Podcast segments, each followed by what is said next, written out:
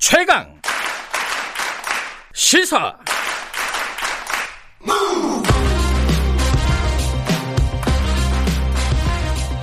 지금 여러분께서는 김경래 기자의 최강 시사를 듣고 계십니다. 부동산 얘기 좀 해보겠습니다. 부동산 여전히 우리 사회에서 시한폭탄 같은 느낌 그런 느낌을 주고 있습니다. 지금 정부에서 여러 가지 대책들을 내놨고 임대차 관련된 대책도 내놨죠. 근데 이게 효과를 내고 있느냐 그렇지 않다. 뭐 이 이 논란이 지금 계속 벌어지고 있어요. 특히 이제 최근에 김현미 어 국토부 장관의 발언 때문에 촉발되기도 했는데 어 부동산 전문가이기도 했죠. 미래통합당 김연아 비대위원과 이, 오늘은 이 얘기 좀 나눠보겠습니다. 김연아 김연아 의원님 안녕하세요. 네, 안녕하세요. 네. 이게 지금 상황을 어떻게 바라보느냐 이게 가장 지금 쟁점인 것 같아요. 어, 네. 김현미 장관 같은 경우에는 지금 효과가 곧 나타날 거다라는 거예요. 취지는 8월 달 네. 지나고 9월 지나고 이러면은 요거 어떻게 보십니까? 일단 그 입장부터 듣고 시작을 해보죠. 네. 정책의 효과가 좀 나타나야죠, 이제는요. 나, 나야 되는데. 네, 그런데 예. 어, 일단 이제 국회에서 발언하신 것 때문에 이제 좀 논란이 되고 있는 것 같아요. 네. 예, 근데 어, 주간 단위 가격 변동률을 가지고 정책의 효과를 좀 측정하는 것은 좀 섣부른 판단이라고 보고 있습니다. 음흠. 예, 그리고 지금 발표되는 주간 단위 가격 상승 지수도 보면 상승률이 둔화된 거지 아직 하락하고 있는 것도 아니거든요. 네. 예, 그리고 우리가 이런 것들이 통계적으로 의미를 가지려면 한 최소 3개월 정도는 지켜봐야 됩니다. 음. 아, 과거 23번의 대책을 내놓을 때까지 정부 대책이 한 달, 내지는 뭐 길게는 한 3, 4개월 정도 잠깐 효과를 나타낸 적이 있었는데 네. 그 뒤에 그 정책 효과가 다 사라지면서 가격이 반등한 적도 많이 있거든요. 음흠. 그래서 저는 지금은 뭐 저도 역시 좀 가격이 안정됐으면 좋겠다는 바람을 갖고 있는데 네. 그걸 정부가 좀 이렇게 섣부르게 주간 단위 통계를 갖고 너무 단정지는 모습을 보이는 것은 음. 저는 조금 바람직하지 않다라고 보고 있습니다. 이게 사실은 추세가 중요하잖아요. 통계도 사실 여러 가지 통계가 있으니까 네네. 추세가 어 아직 하락까지는 아니지만은 그래도 상승률이 둔화되는 추세들을 몇 주 정도 보였으면은 그 정도면은 약간 어 어떤 시장이 안정화되는 어떤 느낌을 가질 수는 있는 거 아닌가요, 혹시? 이제 그게 예. 뭐 일반인들이나 뭐 통계적으로 의미를 두지 않고 그냥 현상적으로 보시는 분들 음. 사이에서는 그럴 수가 있습니다. 네. 그러나 네. 이게 이제 말씀하신 대로 추세라는 것을 우리가 확인하기 위해서는 한 3개월 음. 정도는 지켜봐야 되고요. 네. 또 문제는 지금 약간 시장과 지수 간에 서로 불일치하는 부분들이 있는데 네. 주간 단위 가격 변동률은 약간 상승세가 둔화되는 것으로 보이고 있지만 네. 어, 최근에 이제 거래 가격 중에서 신고가라고 해서 네. 최고가를 경신하는 물건들이 서울에서 한 절반 이상을 차지하고 있어요. 음. 예, 그러다 보니까 아직 지수도 상승을 하고 있고 네. 또 거래되는 것마다 계속 최고로 높은 가격을 갱신하다 보니까 시장에서는 이런 장관의 말이 음. 굉장히 시장과 동떨어진 말이라고 해석할 수 있다고 저는 생각이 됩니다. 체감하고 좀 다를 수는 있죠, 통계가 그죠? 음. 예, 근데 이게 참 재밌는 게 네. 그 김현미 장관이 본인의 취임사에서 네. 예, 통계는 언제든지 예, 입맛에 맞게 만들 수 있다. 예. 국민들이 체감하는 체감할 수 있는 정책을 만들겠다고 본인이 취임사에서 일성을 음. 말씀하신 적이 있어요. 네. 근데 최근에 본인이 장관이 돼서 여러 가지 정책을 수립하시면서 네. 국민들과 소통하는 방법을 보면 어 국민들이 체감하는 방식보다는 아, 본인들의 입맛에 맞게 또는 네. 본인들의 정책을 약간 대변하는 듯한 식으로 음. 통계를 활용하고 계셔서 음. 저는 이제 와서 체감된다라고 하는 것이 국토부가 어느 입장에 서느냐라는 건 오히려 국민들에게 더 웃음을 사는 일이라고 생각이 돼서 네. 지금은 통계든 체감이든 조금 시장이 겸허하게 음. 어, 정부 정책에 대해서 정말 그동안 그렇게 하신 것이 확신이 있다면 음. 조금 겸허하게 기다리고 정책의 효과가 나타나기를 좀 기다리는 것. 음. 아, 그게 저는 오히려 지금 정부가 취할 수 있는 가장 최선의 방법이라고 생각이 됩니다. 효과를 보는 거는 볼지 말지는 좀 기다려보자. 어, 예, 일단 그 네. 입장은 네. 들었고. 지금 이제 매매 시장이 있고 전세 시장이 있잖아요. 네네. 근데 이제 매매 시장 관련된 논란 중에 하나가 최근에 네. 이제 서울 집값이 평균 10억이 넘었다. 네. 이게 이제 부동산 114에서 내놓은 통계인데 이걸 가지고 김현미 장관이 이게 일부 몇 개 아파트를 모아서 어, 이렇게 봤다. 이게 통계적으로 큰 의미 없다. 이런 취지인데 이거 어떻게 보시면 전문가시니까 이거 많이 다뤄보셨잖아요. 이런 통계들은 어떻게 보세요? 아, 근데 정말 저는 이 답변은 유치하고 무식한 답변이라고 생각이 되는데요. 왜요? 예.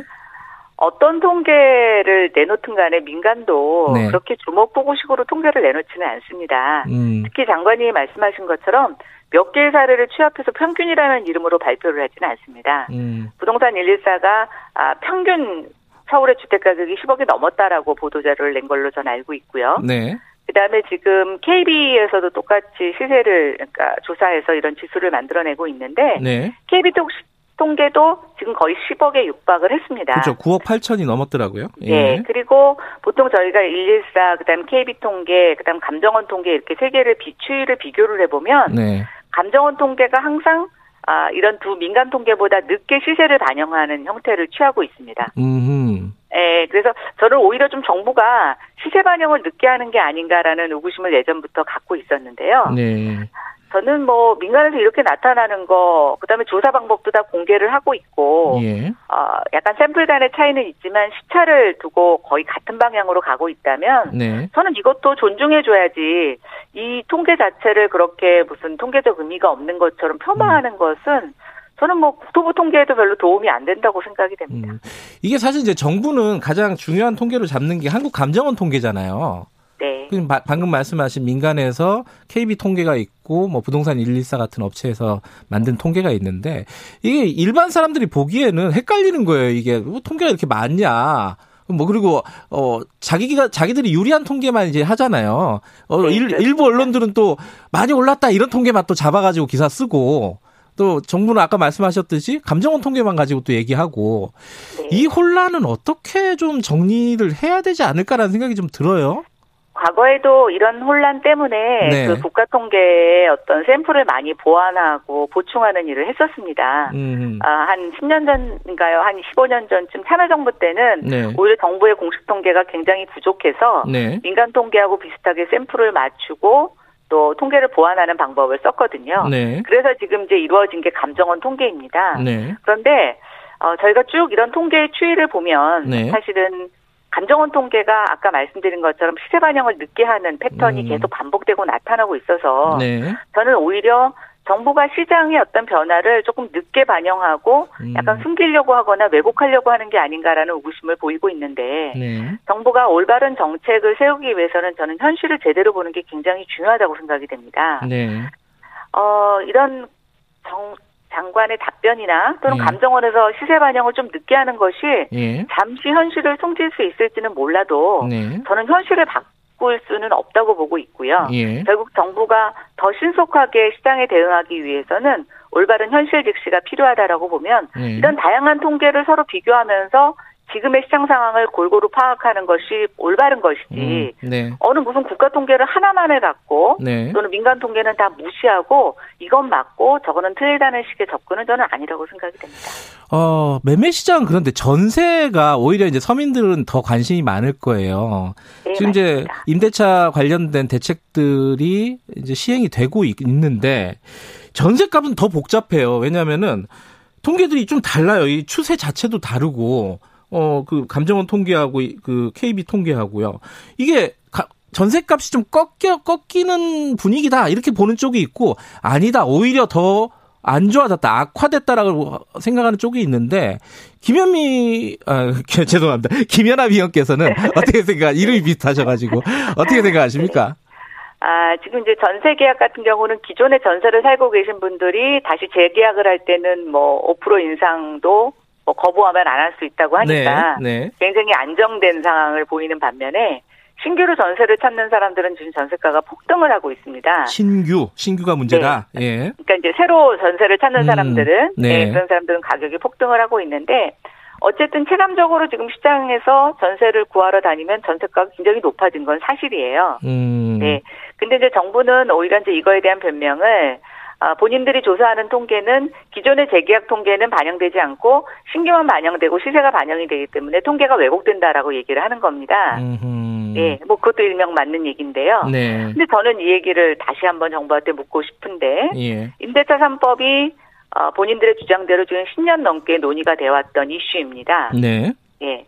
10년 동안 그러면 이 상황을 모르고 통계를 준비하지 않았다라는 것밖에 저는 이해가 되지 않는데 네. 도대체 임대차 3법을 위해서 국회에서 반대해서 통과되지 못해서 아무것도 못했다고 변명만 하시는데 네. 국토부는 임대차 3법을 추진하기 위해서 어떤 제반 노력을 했는지라고 보면 네. 저는 이런 얘기를 할 때마다 굉장히 국토부의 아, 직무 유기 무능에 대해서 비판하지 않을 수 없고요. 음. 무엇이 됐던 간에 지금 전세 시장은 기존 계약을 갱신하는 사람들과 네. 새로 전세를 찾는 사람들 간에 서로 경합이 벌어지는 굉장히 우스운 시장이 돼버렸습니다. 음. 그래서 어, 새로 집을 찾는 사람에게는 전세 물량 자체의 기회도 없고 가격도 굉장히 많이 오르는 문제가 있고요. 네. 또 기존 계약을 사시는 분들도 한 번 더 연장을 해서 최대 4년까지는 살 수 있지만 4년 이후 상황에 대해서 뭐 일부에서는 월세로 전환이 될 거다. 또 전세 증가분을 다 월세로 돌릴 거다라고 하는 이런 다양한 예측 속에서 굉장히 불안에 떨고 있는 것이 사실이라고 보여진다면 네. 전세 시장에 대한 부분들도 아직 정부가 해야 될 일이 굉장히 많이 있고요. 네. 또 지금 전월세 신고 시스템이 내년 6월부터 작동을 하게 됩니다. 네. 그러다 보니까 실제로 가격이 뭐냐라는 것을 증명하지 못하는 전세 거래들이 되게 많은데요. 네. 우리가 전세 거래 중에서 확정 신고를 안 하는 전세 거래가 굉장히 많이 있습니다. 네. 예, 그러다 보면 지금의 전세 가격을 확인할 방법이 없어요. 음. 그러면 5% 차임에 대한 인상을 논의할 때 여러 가지 분쟁이 있을 수가 있어서 네. 이런 것들에 대한 대비도 좀 많이 필요하지 않을까라는 생각이 음. 듭니다. 최근에 이제 언론 보도들 보면요, 뭐 전세가 씨가 말랐다. 뭐 물론 이제 언론 제목 같은 건 약간 과장된 측면도 있지만은 그런 취지의 보도들이 굉장히 많아요. 근데 그게 어 실제로 가보면 이제 허위 매물 같은 것들이 걷어지고 나니까 보이는 현상이지 실제로 줄, 그렇게 많이 줄지는 않았다라고 보는 쪽도 있고요. 어, 김연아 의원께서는 어떻게 평가하십니까? 지금 그 전세 매물이나 이런 부분에 대해서는. 음, 전세 시장은 네. 이제 투자 수요도 아니고 대부분 실수요자들이죠. 네. 그리고 특정 지역을 가서 물건을 알아봅니다. 네. 그렇죠? 네. 예, 그러다 보니까 어, 저는 전세에 있어서는 사람들이 원하는 지역에 쏠림 현상이 분명히 있어요. 음흠. 그래서 어, 제가 체감적으로 뭐 마포구에 가서 전세를 찾는데 네. 강서구에 전세가 많다라고 하는 것은 소비자들에게 어떠한 의미도 주지 못합니다. 음.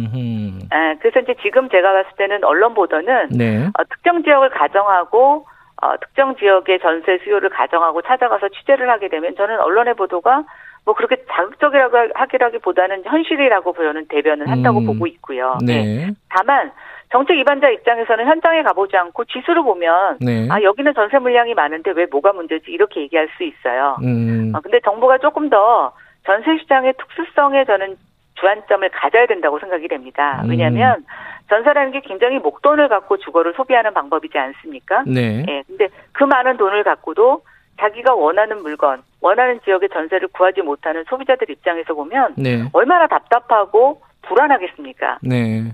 예, 그래서 어 이런 전세 거래 물량이 뭐 많다 이런 걸 떠나서 내가 여기에 전세를 구하지 못하면 다음 대안이 뭔지에 대해서 누군가 컨설팅 해주거나 정보를 구할 수 있어야 되는데 참 전세 시장은 그 목돈을 들이고도 그런 정보를 얻기가 어렵습니다. 음, 전세 시장 자체가 매매 시장하고 좀 다르군요. 음. 예, 그렇죠.